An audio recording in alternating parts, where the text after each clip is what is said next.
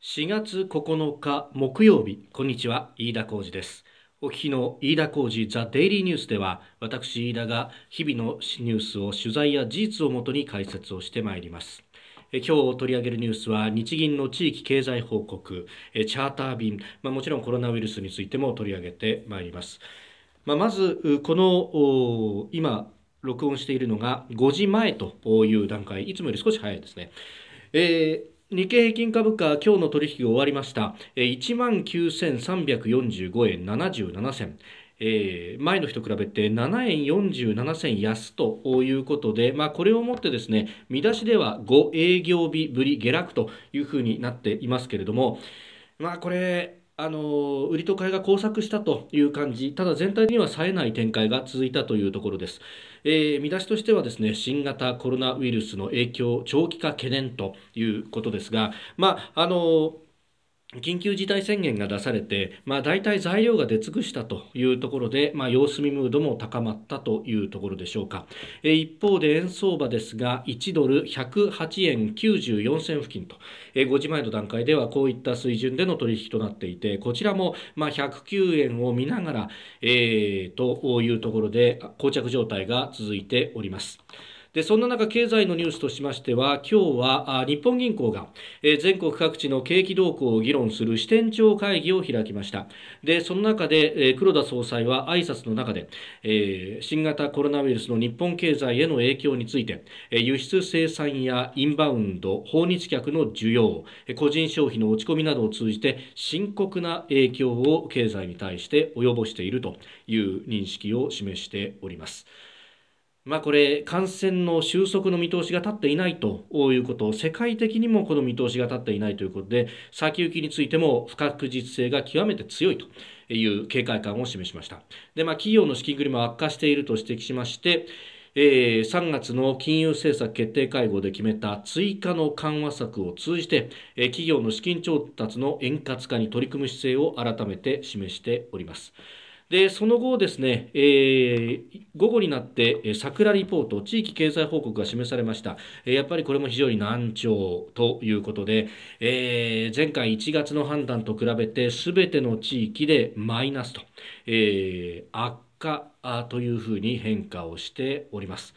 まあ、新型コロナウイルスという単語が、えー、全ての地域で並んでいるということで下押しが強いとえいうことが鮮明になってきております。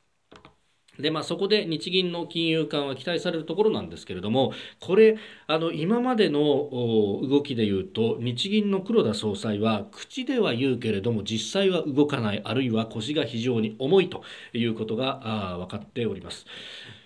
えー先月の18日ですけれども日銀がですね保有国債残高というものを発表しましたこれはあの資金循環統計が発表されたんですが12月末の日銀の国債の保有残高は495兆円となって9月末の500兆円から実は5兆円減少しているということが分かっております。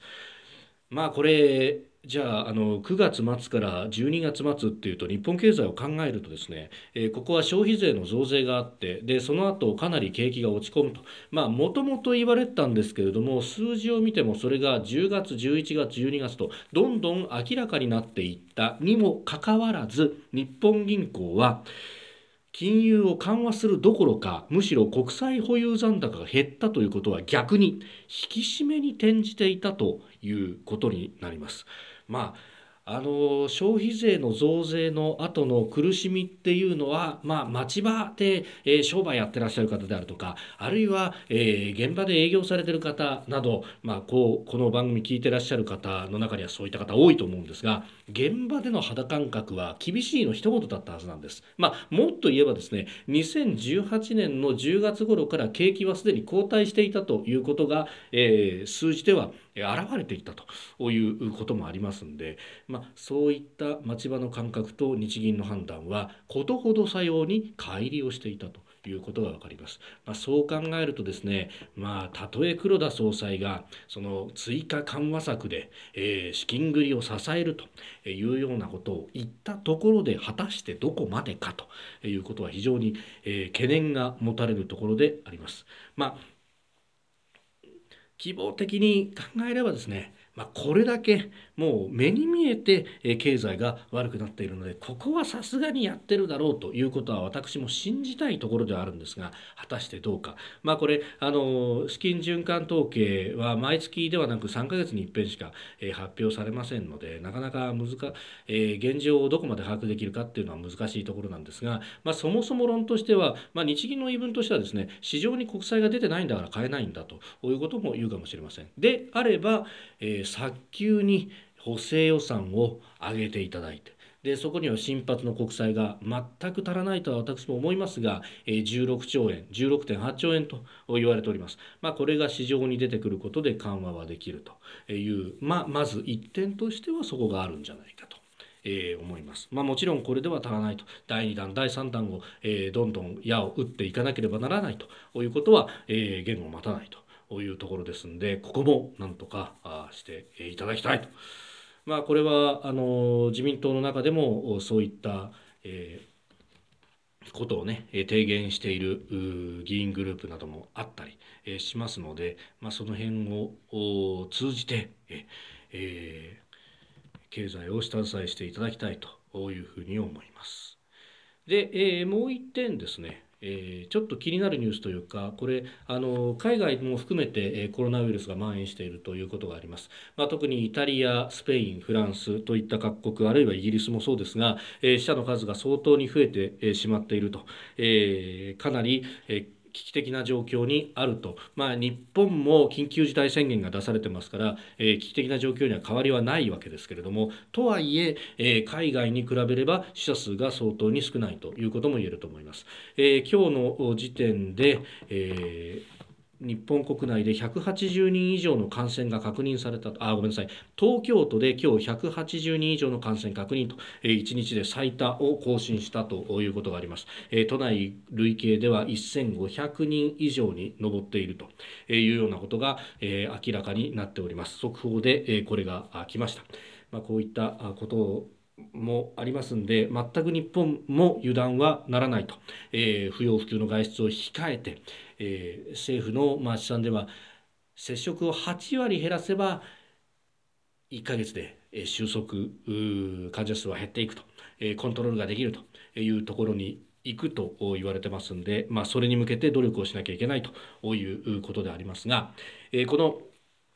えー、海外で、えー、蔓延しているでそうすると、まあ、海外に、えー、いる法人、え、日本人であるとかその関係の方々をどうやって日本に戻していくかというところになるわけです。え、実はですね、え、各国から、え、チャーター機で、え、日本人の帰国というのが、え、結構相次いでいるということで、え、これ読売新聞が今日の朝刊で報じていたのがですね、え、そこで、えー一つポイントとなるのがカタールという国だというふうに報じています。でこれはあのカタールから、え日本への直行便というのが未だに運航されているということがあります。えですので特にで中東の国ですからカタールは、えそうすると、えこれから、え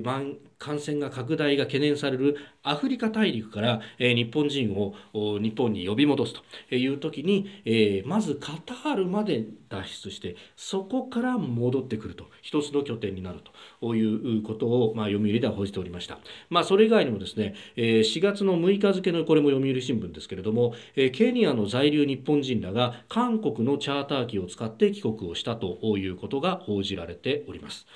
まあ、これについては私もあの朝の番組をやってますとで朝の番組もポッドキャストなので、えー、配信をしてますんで海外からもメールをいただくんですがイタリアからのですね、えー、メールでどうして中国武漢にはチャーター機を5機も飛ばしたと5便も飛ばしたというのに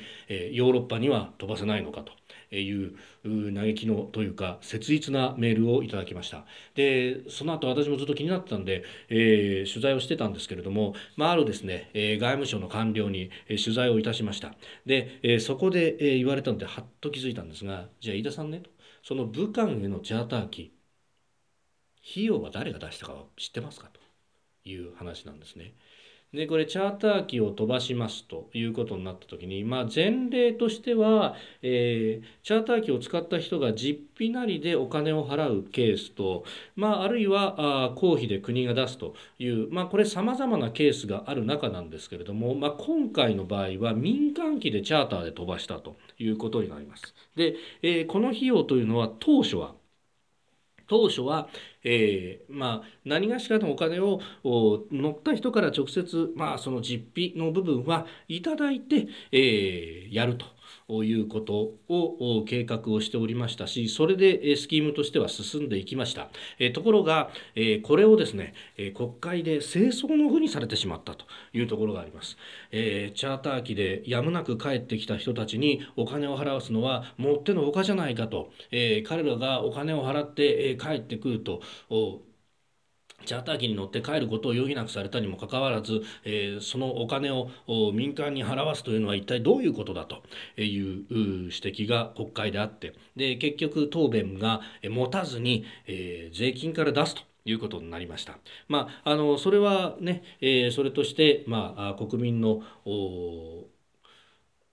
要請というか、まあ、あの民意の束を背負った国会議員の方々の議論の中で出てきた話なのでそれはそうだと思います。まあ、あのそういう結論になったということに過ぎないと思うんですが問題はですねそういったことが起こってしまうと、えー、次にじゃあチャーター機を飛ばそうという時に、まあ、あ予算がつかなければチャーター機は飛ばせないと逆に言うと公費を使うということはそういうことになってしまいます。で結局しかもですねヨーロッパまで飛ばすとなると、えー、武漢に飛ばすのとは桁違いにお金がかかってしまうということになります。で、えそこの部分の予算の手当がどこまでできるのかというと特に、えイタリアであるとかスペインであるとかヨーロッパでこの新型コロナウイルスが蔓延したタイミングというのはちょうど年度末に当たったということがあって、え外務省もない袖は触れないと、えじゃあどこが予算をつけるんだと。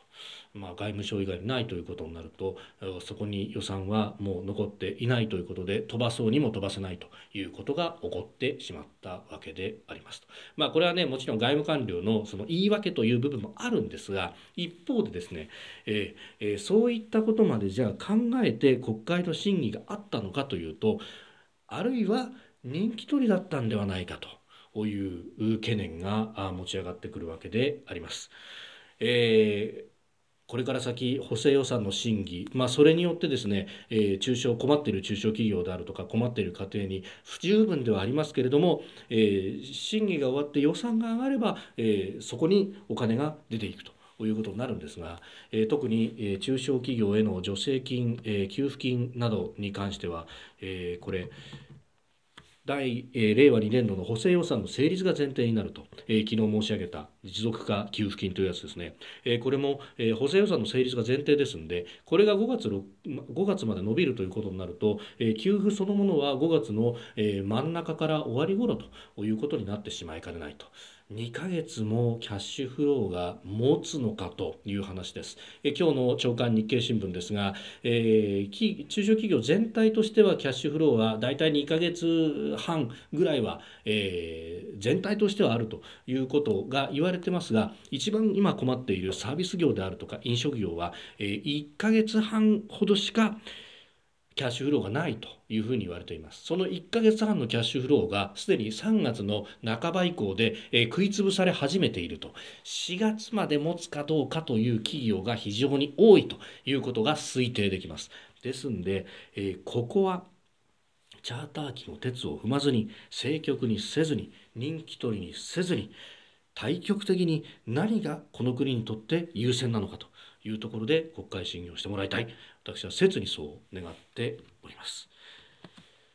飯田浩司ザ・デイリーニュース月曜から金曜夕方にポッドキャストで配信しています。番組やニュースに対するご意見感想飯田 TDN アットマーク Gmail.com までお送りください。飯田浩司ザ・デイリー飯田浩司ザ・デイリーニュースまた明日もお聞きください。以上飯田浩司でした。